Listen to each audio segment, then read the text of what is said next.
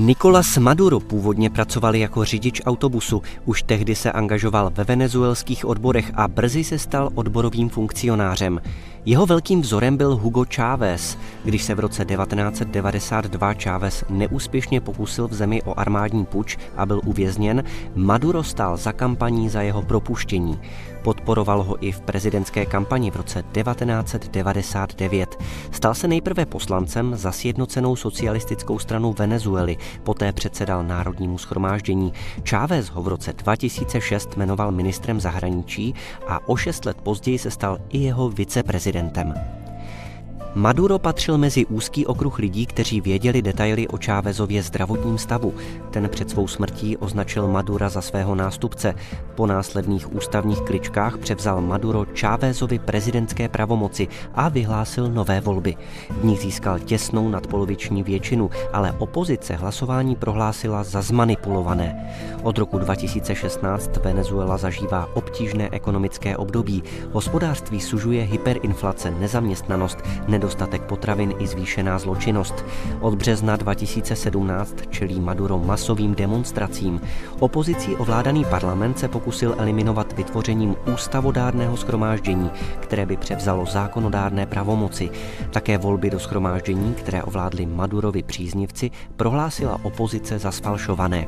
Protesty v ulicích zesílily a ostrá odpověď přišla z Washingtonu. Spojené státy označili Madura za diktátora a uvalili na prezidenta sankce.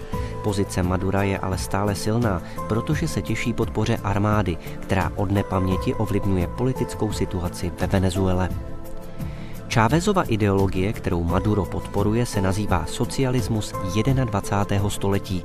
Jejím arciideologem je bývalý Chávezův poradce, německý teoretik Heinz Dietrich. Pokouší se rehabilitovat socialismus a transformovat jej do moderní podoby nového století.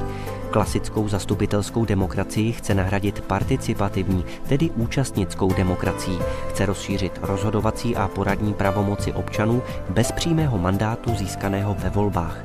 Chávez se o aplikaci systému pokusil hned několikrát. Měnil ústavu, posiloval prezidentské pravomoci a znárodňoval ropný průmysl. Často žádal souhlas občanů v referendech. V hodnocení Čávezovské éry jsou odborníci nejednotní.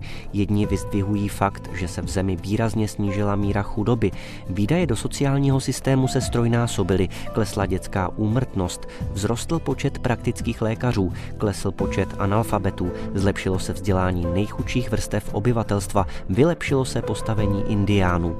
To vše ale na úkor extrémního zadlužování, nárůstu nezaměstnanosti, obrovské inflace, odlivu zahraničních investorů ekonomické recese a nárůstu kriminality.